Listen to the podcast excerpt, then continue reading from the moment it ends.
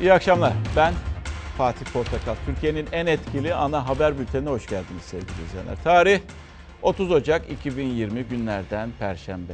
Tabela ahlak dersi.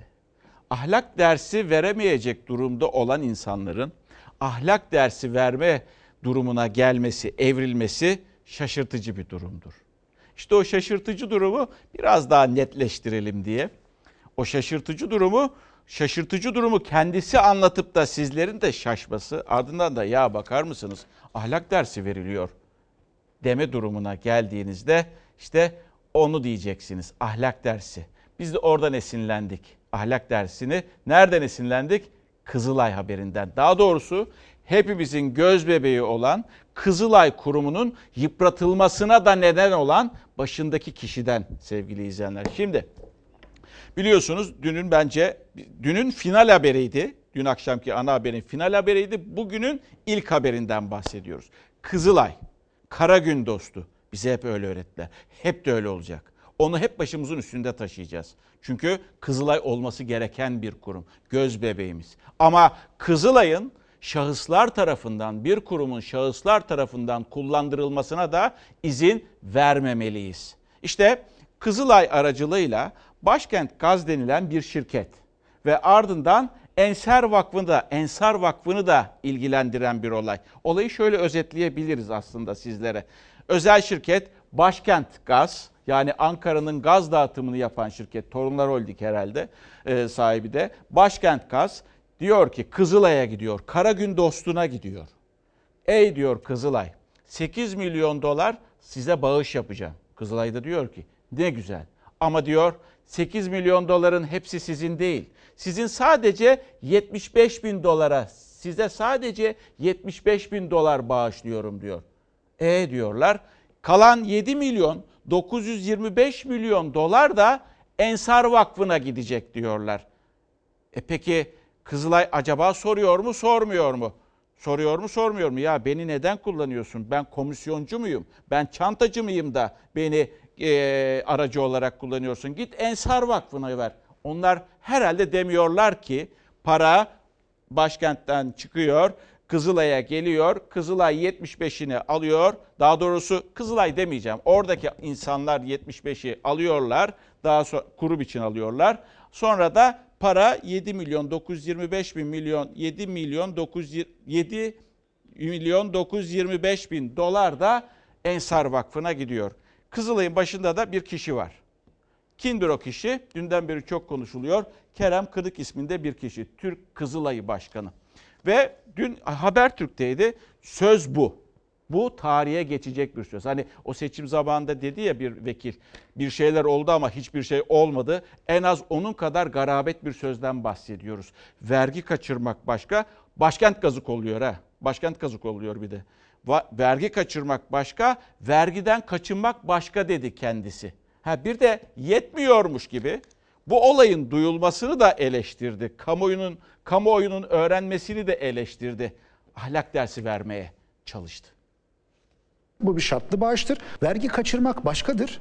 Vergiden kaçınmak başkadır. Kızılay Genel Başkanı Kerem Kınık, Kızılay'ın aracı yapılıp Ensar Vakfı'na aktarılan parayı itiraf ederken, ortaya çıkan vergi avantajını doğrularken herkesi şaşırtan, akıllara kazınacak o cümleyi kurdu. Vergi kaçırmak başka, vergiden kaçınmak başka cümlesini. Bu belgeler doğru ama bunların bağışçımızın e, rızası olmadan e, yayınlanmış olması ticari ahlak açısından e, doğru değil. Her şey o belgeyle ortaya çıktı. Kızılay'ın Başkent Gaz tarafından yapılan 8 milyon dolarlık bağışın 7 milyon 925 bin dolarlık kısmı istismar iddialarıyla gündeme gelen Ensar Vakfı'na aktarıldı. O paradan sadece 75 bin dolar Kızılay'a kaldı. Bir tanesi şartsız yapılan bağışlar. Başkent Gaz'ın e, yaptığı gibi de şartlı olan bağışlar var. Kızılay Başkanı Başkent Gaz'ın isteği üzerine bağışın 7 milyon 925 bin lirasının Ensar Vakfı'na aktarıldığını söyledi. Şartlı para aktarımı dedi. Habertürk TV'ye konuştu. Kızılay neden paravan oluyor?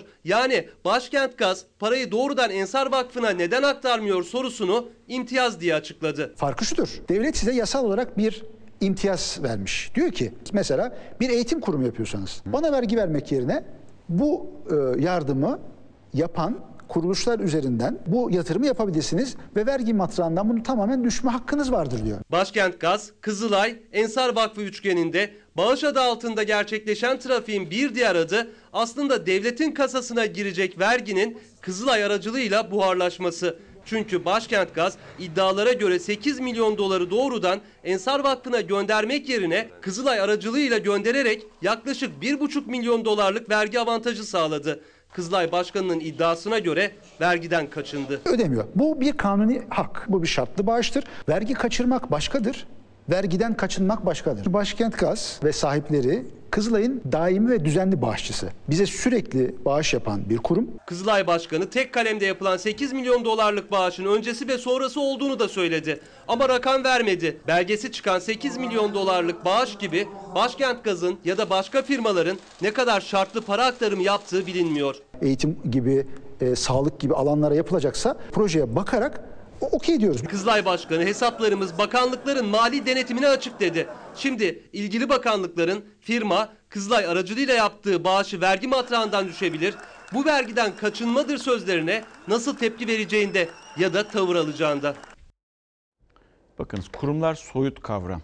O kurumlara işlevlik kazandıran, işlevlik kazandıran insanlar, görevlilerden bahsediyoruz. Ve bir kurumu konuşuyoruz maalesef. Kızılay'ı konuşturuyorlar. Aslında bu kişiyi konuşmak zorundayız. Ve bu kişi diyor ki Kızılay'ın Karagün dostunun başındaki isim vergi kaçırmak başka, vergiden kaçınmak başka gibi bir cümle kurmaya çalışıyor. Aslında kelimelerle oynuyor. Vergiden kaçınmak da bir nevi vergi kaçırmaktır. Bugün üşenmedik. Sorduk birkaç kişiye bu işlerden anlayan. Şimdi şöyle bir tabir var. Olağanın dışında vergiden kaçınma. Peçeleme diyorlarmış buna. Yani vergi hukukunda bu olaya peçeleme diyorlar. Ve konuştuğumuz insanlar ne diyor biliyor musunuz? Vergi müfettişlerinin vergiden kaçınmayı dahi e, incelemesi gerekiyor, araştırması gerekiyor. Suç duyurusu bir nevi bu beyefendi şu anda suç duyurusunda bulundu aslında. O şirketi koruyayım derken o şirketi koruyayım derken bir nevi suç duyurusunda bulundu. Ha, Türkiye'de bunu inceleyebilecek bir vergi müfettişi var mıdır? Adım atabilecek bir vergi müfettişi var mıdır? Yoktur. Onu siz de biliyorsunuz, biz de biliyoruz. Kendisi de çok iyi bildiği için söylüyor. Ama vergi kaçırmanın hukuk, vergi hukukundaki adı peçeleme. Olağanın dışında vergiden kaçınma. Bir nevi vergi kaçırma. İşte böyle bir e, e, zihniyet ve bu zihniyet kendi kurumunu yücelteceğine, güzelim Kızılay'ı göz bebeği haline getireceğine şu cümleyi maalesef kurabiliyor. Ve bakın bir cümlesi daha var. Sürekli bize bağış yapan bir şirket bu şirket diyor. İşte bakın bir başka unsur hemen aklımıza geliyor. O zaman incelensin. Başkent Gaz bu şekilde mi yapıyor? Acaba hep Ensar'a bu şekilde gidiyor mu? Başka şirketlere de gidiyor mu? Şimdi e, Kerem Kınık Bey'in dönemine bakacağız. Bakın enteresan. Ee, Kızılay'ın bağış ve yardım geliri tablosu. Bugün muhalefet bunu çok e, gündeme getirdi. Ee, Kerem Kınık şeye gelmeden önce, göreve başlamadan önce 2013 yılında 88 milyon TL bağış almış. 2014'te 74 milyon Kızılay, Kızılay alıyor. 2014 yılında 74 milyon TL, 2015 yılında o 54 milyon TL Kızılay'a bağış gelmiş. Kerem Kınık dönemi başlıyor. Enteresan bir dönem. Başkan hızlı çalışıyor. 2016 yılında 1 milyar 173 milyon TL bağış. 2017 yılında 2 milyar 263 milyon TL Kızılay alıyor. Çok güzel. 2018 3 milyar 465 milyon TL bağış alıyor. Gerçekten bunların hepsi Kızılay'a gidiyorsa helal olsun. Çok güzel bir şey. Ama acaba incelemek gerekiyor bu tabloyu da. Diyeceksiniz ki acaba gerçekten hepsi Kızılay'a mı gidiyor yoksa başka başka yerlere gidenler var mı? Kaçınma, kaçınma yapılıyor mu? Kızılay'ın mesela 2013 yılındaki bağış ve yardım gelirleri 83-88 milyon. 2014'te 74 milyon, 2015'te 54 milyon. Kerem Kınık dönemi başlıyor. 2015'te 54 milyon olan bağış ve yardım geliri 1 milyar 173 milyon TL'ye yükselerek 2058 kat artış gösteriyor. 8 milyon dolarlık Başkent Gaz Kızılay Ensar Vakfı arasındaki bağış trafiği tartışmasına CHP bol sıfırlı yeni bir tabloyla ve yeni soru işaretleriyle bayrak açtı. CHP'li Engin Altay Türk Kızılay'ına yapılan bağış ve yardım gelirleri Kerem Kınık başkan olduktan sonra neden ve nasıl milyon liralardan milyar liralara yükseldi araştırılsın resti çekti. 2017'de 2 milyar 260 milyon. 2018'de 3 milyar 465 milyon. Maliye Bakanlığı'nı uyarıyorum. Bu tablo ortaya çıkardı ki Kerem Kınık dönemiyle birlikte Kızılay ister vergiden kaçma deyin, ister vergiden kaçırma deyin, ne derseniz deyin. Böyle pis bir mekanizmanın dişlisi ve çarkı olmuş. 82 milyonun göz bebeği kirlenmiştir arkadaşlar. Kerem Kınık 2004 yılında gönüllüsü olarak girdiği Türk Kızılay'ına 2016 yılında başkan oldu. CHP'li Engin Altay da 2013 yılından Kınık'ın başkan seçildiği 2016 yılı sonrasında yapılan bağış ve yardım gelirlerini karşılaştırdı. Çünkü 2016 yılında Kızılay'a yapılan bağış ve yardım gelirleri bir yıl öncesi 2015 yılının tam 2058 katıydı. Hakikaten Allah'tan korkmamak, kuldan utanmamaktır. Bir adım daha ileri gidiyorum. Bunun diğer bir adı ahlaksızlıktır. Bir başka adı edepsizliktir. Ve Türkiye'yi şok etmiştir bu durum. Hanımefendi orasını bilmem. Ben Kızılay'ın genel müdürünü enkazın başında gördüm. MHP cephesi tartışmalardan uzak Kızılay Başkanı'na sahip çıkarken CHP İyi Parti cephesi en yüksek perdeden ses yükseltti. Kızılay Başkanı Kerem Kına ve yönetimine istifa çağrıları yaptılar. Bir de Kerem Kınık'ın bağışçı firmaya vergi avantajını doğrularken kurduğu vergiden kaçınma savunması için Hazine ve Maliye Bakanlığı'na seslendiler. Buna alet olmasının da Kızılay'ın tarihine kara bir leke olması da daha vahimi ise şudur. Kızılay Başkanı'nın vergiden kaçınma olarak meseleyi değerlendirmiş olmasıdır. Hiç vakit geçirmeden Kızılay Başkanı'nın bugün yönetimiyle birlikte istifa etmesi gerekir.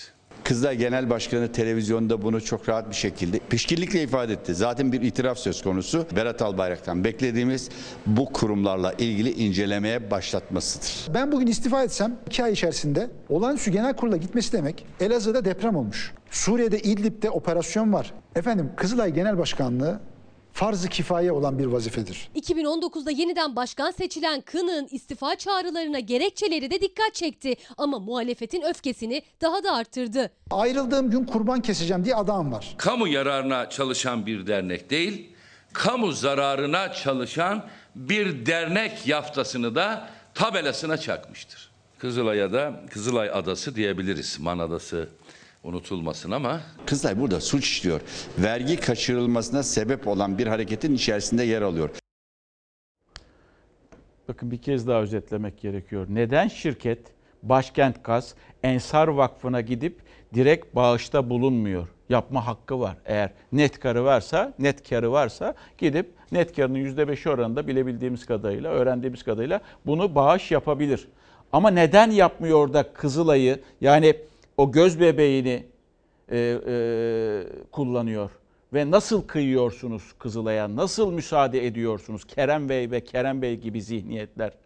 Bir vergi kaçırılmasına veya kaçınmasına sizin deyiminizle ikisi arasında hiçbir fark yok. Ee, nasıl göz yumabiliyorsunuz? Müfettişlerin bunu incelemesi gerekiyor. Birilerin buna el atması gerekiyor. Savcıların bu olaya el atması gerekiyor.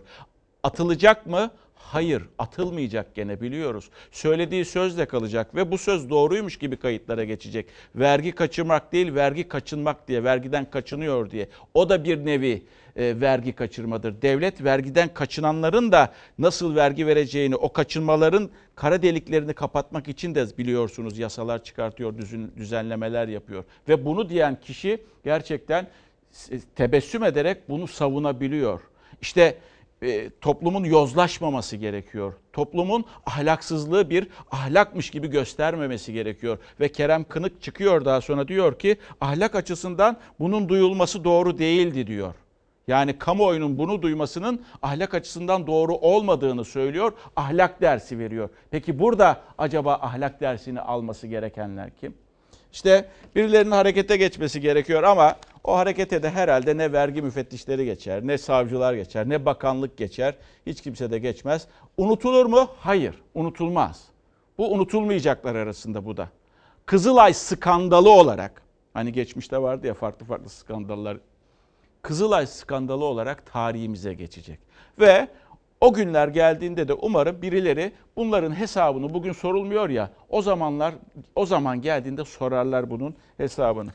Şimdi geldik bir de e, şuraya bakmak gerekiyor biliyorsun olayın bir tanesi Kızılay'dı.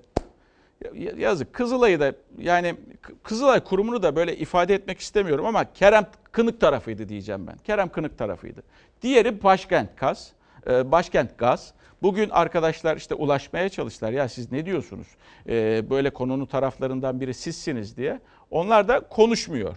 Diğeri de Ensar Vakfı. Ensar Vakfı'na da arkadaşımız Beril gitti Ankara'da. Üç noktaya gitti ama işte farklı farklı yerlerde hiçbir yerde değildiler. Ensar Vakfı'na hoş geldiniz. Konuyla ilgili herhangi bir açıklamamız yok şu anda. Konunun muhatabı biz değiliz. Kızılay ve Başkent Gaz. Ensar Vakfı yurt yapma şartıyla aldığı 7 milyon 925 bin dolar bağışla ilgili soruları cevapsız bıraktı. Topu bağış için aracı olan Türk Kızılay'ına ve Mehmet Torun'un yönetim kurulu başkanı olduğu bağışçı Başkent Gaz'a attı. 7 milyon 925 bin Amerikan dolarının derneğinizle Ensar Vakfı arasında yapılacak protokol kapsamında yurt inşaatında kullanılmasına muvaffakat ettiğimizi taahhüt ederiz. Kızılay Başkanı'nın vergi kaçırmak başkadır, vergiden kaçınmak başkadır açıklamasının ardından da özel bir şirket olan Başkent Gaz sessizliğini koruyor. Neden Ensar Vakfı'na doğrudan değil Kızılay'ın üzerinden bağış yaptı sorusu yine cevapsız kaldı. Öğrenci yurdu yapımı için milyonlarca doları Ensar Vakfı'na bağışlayan Başkent Gaz olunca akıllara bu yurt Ankara'da mı sorusu geldi. Ama Ensar Vakfı'nın Ankara'da bir temsilcisini bulmak neredeyse imkansız. Ensar Vakfı'nın Ankara şubesindeyiz. Bağış parasıyla bir yurt yapımına başlandı mı diye soracaktık ama kapı duvar. Ensar Vakfı'nın Ankara'daki kız öğrenci yurduna da geldik ama burada da hiç kimse yok. Hatta içerideki manzaraya bakınca biraz terk edilmiş hissi de uyandırıyor. Bizim şu an Ankara'da yurdumuz yok. Vardı, kapatıldı. Ensar Vakfı'nın Ankara'da ulaşabildiğimiz son adresi hamam önündeyiz. Aslında burada bir binanın üzerinde de büyükçe tabelası var ama yine hiçbir yetkiliye ulaşamadık. Vakfın İstanbul'daki bir yetkilisi Ensar Vakfı'nın Ankara'da hiç öğrenci yurdunun olmadığını söyledi. Peki Başkent Gaz'ın Kızılay üzerinden vakfa yaptığı bağış 7 milyon 925 bin dolarla Ankara'da ya da Türkiye'nin başka bir yerinde bir öğrenci yurdu inşa edildi mi? İşte o soruda akıllardaki diğer tüm sorular gibi yine cevapsız kaldı. Bir ileti demiş ki vatandaş, bir kamu kuruluşunun başındaki kişinin ifadesi inanılacak gibi değil diye bir ifade var. Hem de Ensar'a. Ardından bir başkası, e, her şeye kayyum atayan hükümet yetkilileri vergi kaçıranlara da kayyum atamasını e, yapsın diye bir mesaj göndermiş Hasan Bey. Evet ya, yani ne için bu kurumu karıştırıyorsunuz? Niçin siz yani git de Başkent Gaz'a arkadaş beni ne karıştırıyorsun sen ya? Sen git kendi işine bak. Git Başkent Gaz. Ensar'a kime yapacaksan yap bağışını beni kullanma. Çünkü ben kamuya mal olmuş, tarihin geçmişinden gelen bir kurumum. Güçlü bir kurumum, köklü bir kurumum. Beni kirletme demesi gerekir ama bu bir ahlak anlayışı tabii ki. Bu bir etiklik, mesleki etik, tiniyet meselesi. Ama işte kendini de bu şekilde konuşurken aslında o peçeleme vergi hukukunda peçeme, peçeleme denilen şeyi e, söylemeye çalışıyor e, kurumun başındaki kişi. Şimdi bakın deprem haberleriyle devam edeceğiz. Mesela ve vergiyle gideceğiz birazdan değil mi? Peki önce şunu okuyayım ben size. Çünkü deprem kuşağında yaşıyoruz ya ülke olarak. İnşaat Mühendisleri Odası İzmir depremiyle ilgili bir olası İzmir depremiyle ilgili bir rapor hazırlıyor. Raporun dehşetliğine bakınız. Buna göre diyor 7 büyüklüğünde bir deprem meydana geldiğinde ki Ege'de var bu ihtimal. İzmir'de en az 75 bin bina ağır hasar görecek. En az 30 bin kişi hayatını kaybedecek diyor. Tabii aklımıza toplanan vergiler geliyor. Deprem vergileri geliyor. Dün konuşmayan kişi de konuştu. Ee, Cumhurbaşkanı biz dedi harcanması gereken yere harcıyoruz dedi. Bir de yine kabinenin önemli bir isimlerindendi. O da önce konuşmadı ama sonradan konuştu. Ee, her neyse o konuşmasında da biz dedi harcadık parayı dedi. Depreme harcıyoruz dedi. E, o zaman depreme harcıyorsanız İzmir'de demek ki bir şey yapmamışsınız. Birçok yere daha daha doğrusu yapmadınız. İşte bu konu deprem vergisi nereye harcanıyor konusu yine sadece siyasetçilerin değil. Hepimizin gündeminde. Yeni deniz feneri oluşumlarına seyirci kalmayacağız. Ben hesap vermem Sayın Erdoğan. Baba baba paşa paşa o hesabı vereceksin. Hesap ver kurtul. Toplanan vergilerin çok daha fazlası deprem konusundaki çalışmalar için harcanmıştır. Muhalefet deprem vergileri nereye harcandı sorusunu ısrarla soruyor. İktidar gerekli yerlere demekle yetiniyor. Kılıçdaroğlu deprem vergisi nereye gitti diye bu kez de bir klip hazırladı. Vatandaştan toplanan deprem vergisi 65 milyar lira. Eski parayla 65 katrilyon lira. Dolara vurursak 34 milyar dolar. Yatıyor kalkıyor o parayı nereye bu parayı nereye harcadınız? Harcanması gereken yere harcadık. Bay Kemal'e bu tür şeylerin hesabını vermeye zamanımız yok. Hesabını vermeye zamanım yok ne demek? Yönetenler şeffafsa, yönetenler hesap verebiliyorsa, Betülmal'in kör kuruşunun çarçur edilmediğinin denetlenmesinin yolları açıksa bu yok. Aksine ne var? Hesap soranların aşağılandığı bir tablo var. Şunu rahatlıkla söyleyebilirim. Alnımız açık. Cumhurbaşkanlığı Strateji ve Bütçe Başkanı Naci Ağbal alnımız açık dedi ama rakam vermedi. Muhalefet kalem kalem açıklama istedi. Engin Altay sorumlusu iktidar diyerek Yargıtay'ın verdiği bir kararı hatırlattı. Önemli bir karar. Devletin denetim görevini gerektiği gibi yerine getirmediği için can ve mal kayıplarından sorumlu olduğunun belgesi. Bu milletten topladığın 34 milyar dolarlık deprem vergisini nereye harcadın arkadaş? Acaba kendisi oraya gitti mi? Gitmedi. Şimdi bundan sonra herhalde gider. Ben söylüyorum ya. Niye gitmedi? Bu ciğer meselesi, ruh meselesi ondan. Bunda böyle bir ruh yok. Erdoğan Elazığ'a gitmedi diye eleştirmişti Kılıçdaroğlu'nu. CHP lideri Cuma günü deprem bölgesinde olacak. Hatay, Adana, Mersin, 3 Büyükşehir Belediye Başkanı da kendisine eşlik edecek. Önce buraya bu işleri yapacak olanları göndereceksiniz. Ondan sonra protokol gidecek. Neden depremden 6 gün sonra gidiyor eleştirilerine CHP kaynakları da Kılıçdaroğlu bu işin şovunda değil. Aksine deprem bölgesinde çalışmaları aksatmamak için gitmek istemedi. Vicdani ve ahlaki bir bakış açısıyla yaklaştı açıklaması yaptı. Geldik. Deprem vergisi nereye gidiyor? İşte belki de Elazığ'a harcansaydı, Elazığ'a da harcansaydı, Elazığ'da belki de 41 vatandaşımızı kaybetmeyecektik. Çünkü biliyoruz ki deprem bir doğa olayı olacak, oldu, olacak. Bundan sonra da olmaya devam edecek ama binalar insanları öldürüyor.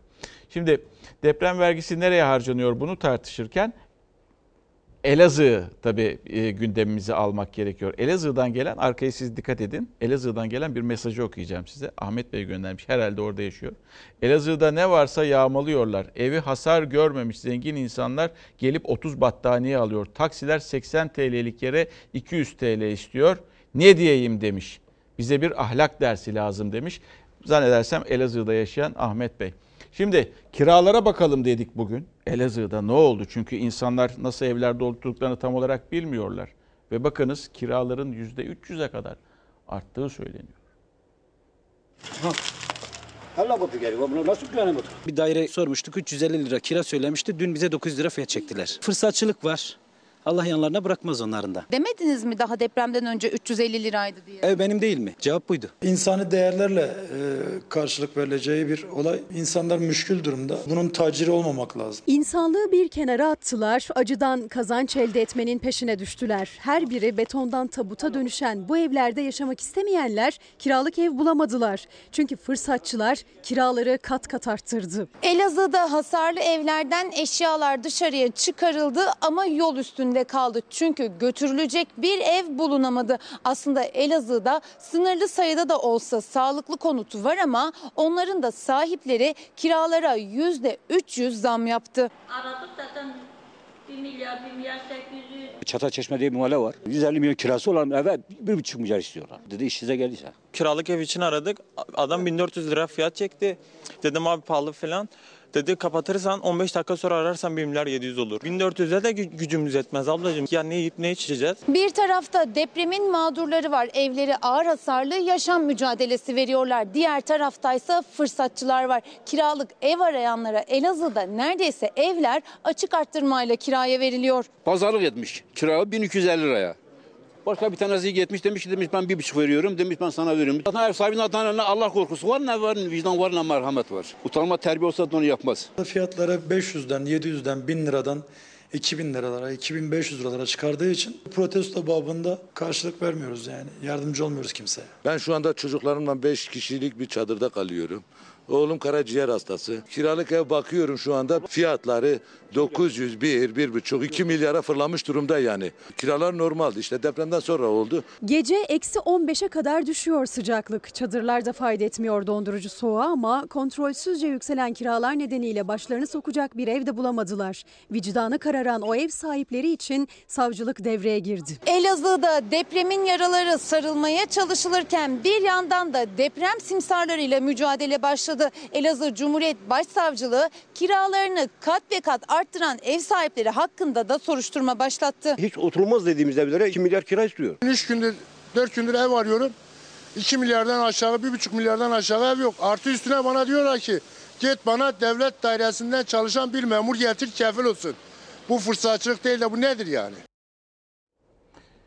Ee, Kerem Kınık'ın e, uygulaması ile ilgili kurumun başındaki Kızılay'ın kurumun Kızılay kurumunun başındaki kişinin uygulaması ile ilgili gelen iletiler var. Melih Bey şöyle demiş. Ahlak dersi bugünkü tabelamız o. Bakın Elazığ'da da aynısını zaten uy- uyarlayabiliriz.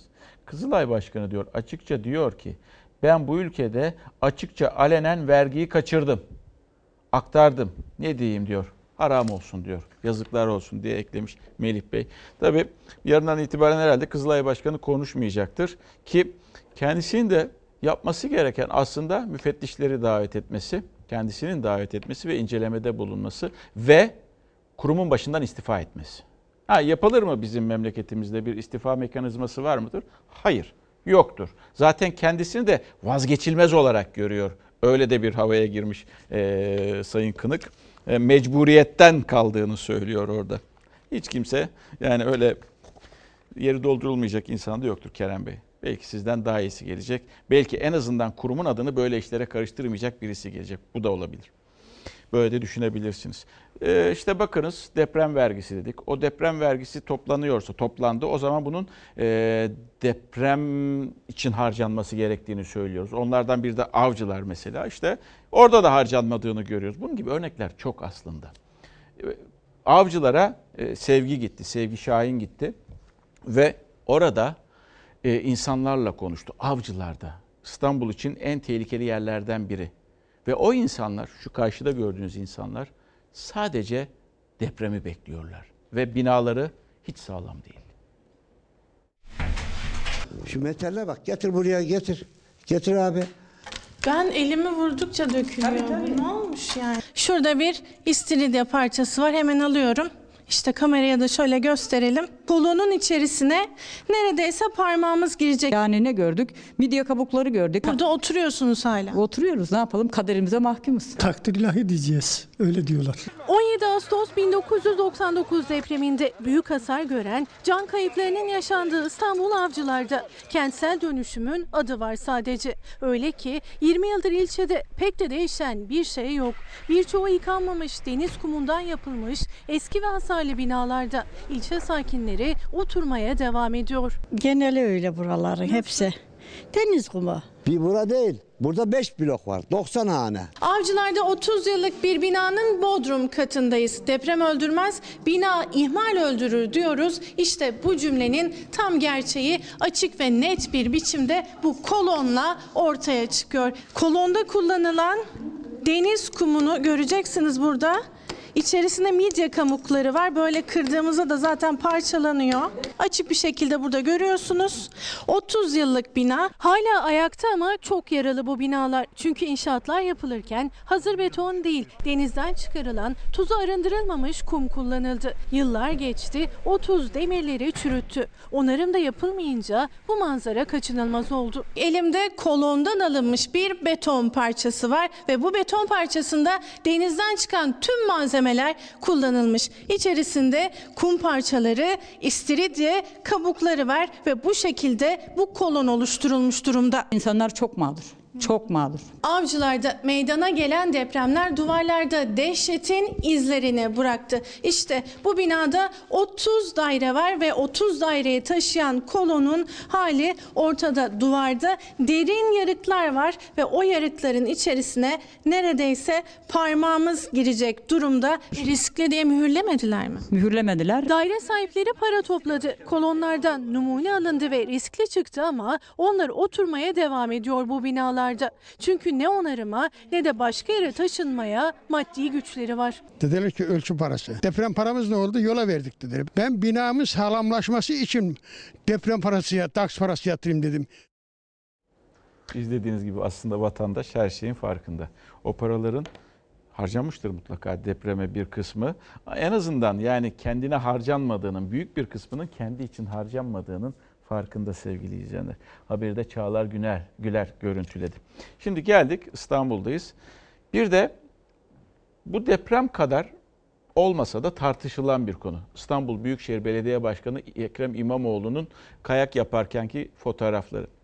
Ve işte günlerdir tartışılıyor. Önce deprem bölgesine gitti. Daha sonra Erzurum'da göründü ve orada ailesiyle birlikte tatil yapıyordu. Çocukların da yaz tatiliydi. Orada geçiriyordu.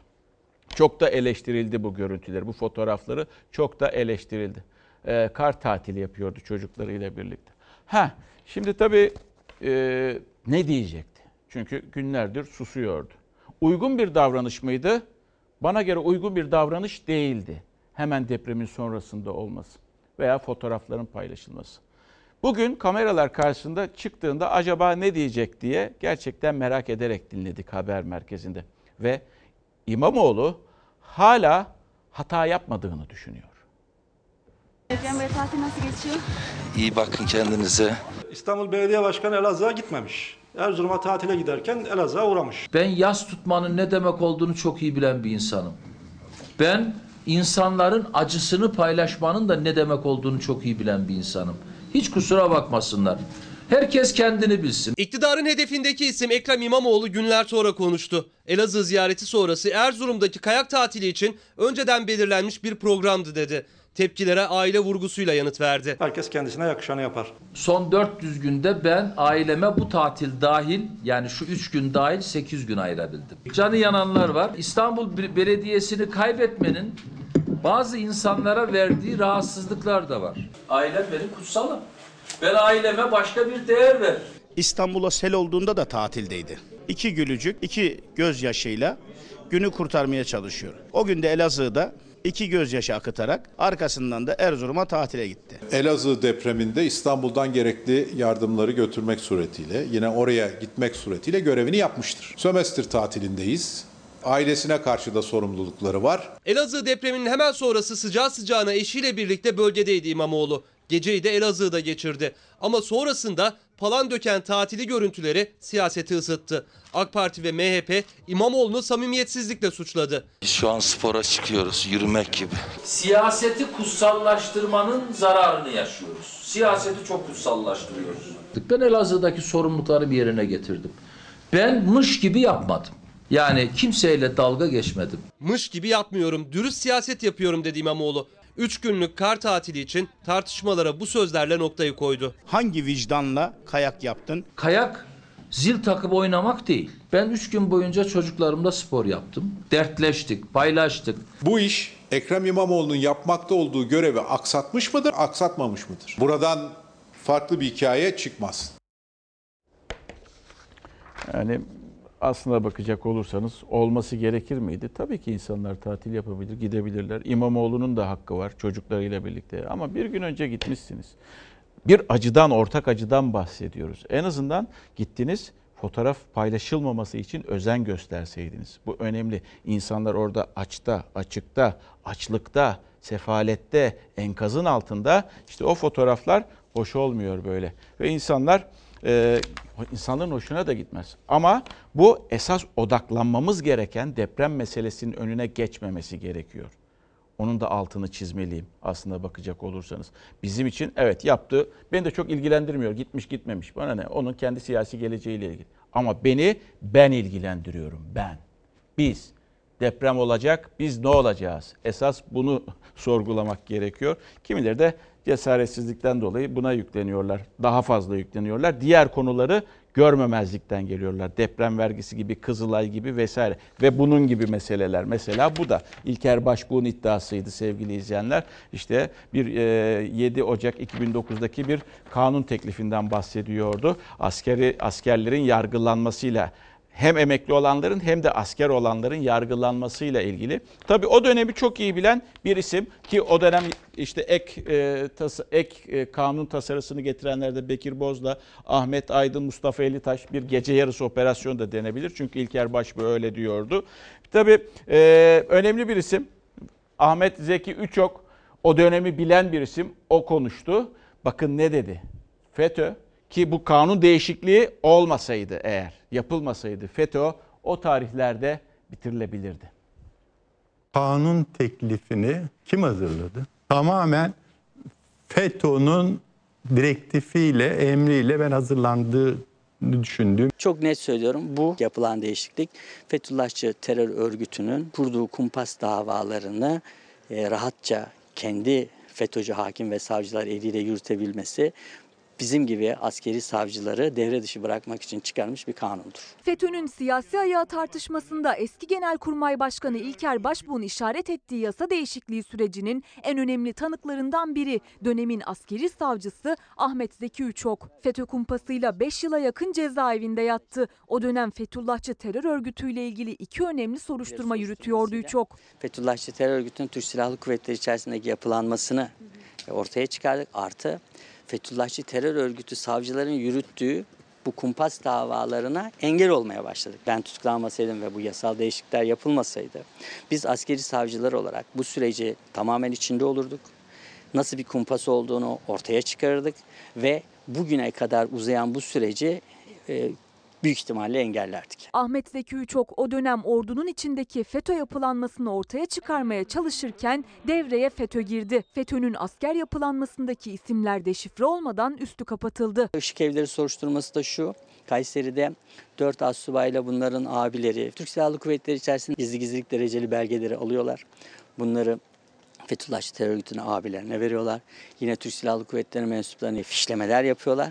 Bunu tespit ettik. Bir gecede yapılan yasa değişikliğiyle Ergenekon, Balyoz ve Kozmiko'da operasyonlarının önü açıldı. Yasa değişikliğine giden sürecin ilk adımında yine firari FETÖ'cü dönemin özel yetkili savcısı Zekeriya Öz vardı. Zekeriya Öz bizim Kayseri'de görevli bir albayımızı bizim bilgimiz dışında yakalama kararı çıkarıyor. Aramızda askeri yargı, sivil yargı görevli tartışması oldu.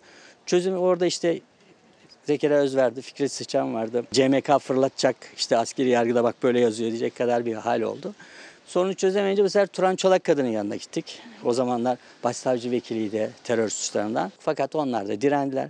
Hayır dediler biz de bunun yürüteceğiz bu soruşturmayı. İşte o süreçten sonra İlker Başbuğ'un işaret ettiği üstü kapalı FETÖ'nün siyasi ayağı olarak gönderme yaptığı yasa değişikliği gerçekleşti. Teklifi veren AK Partili Bekir Bozdağ ve Mustafa Elitaş'tı. Altında dönemin Başbakanı Erdoğan'ın da imzası vardı. Milli Savunma Bakanlığı temsilcileri meclisten ayrıldıktan sonra iki önerge veriliyor.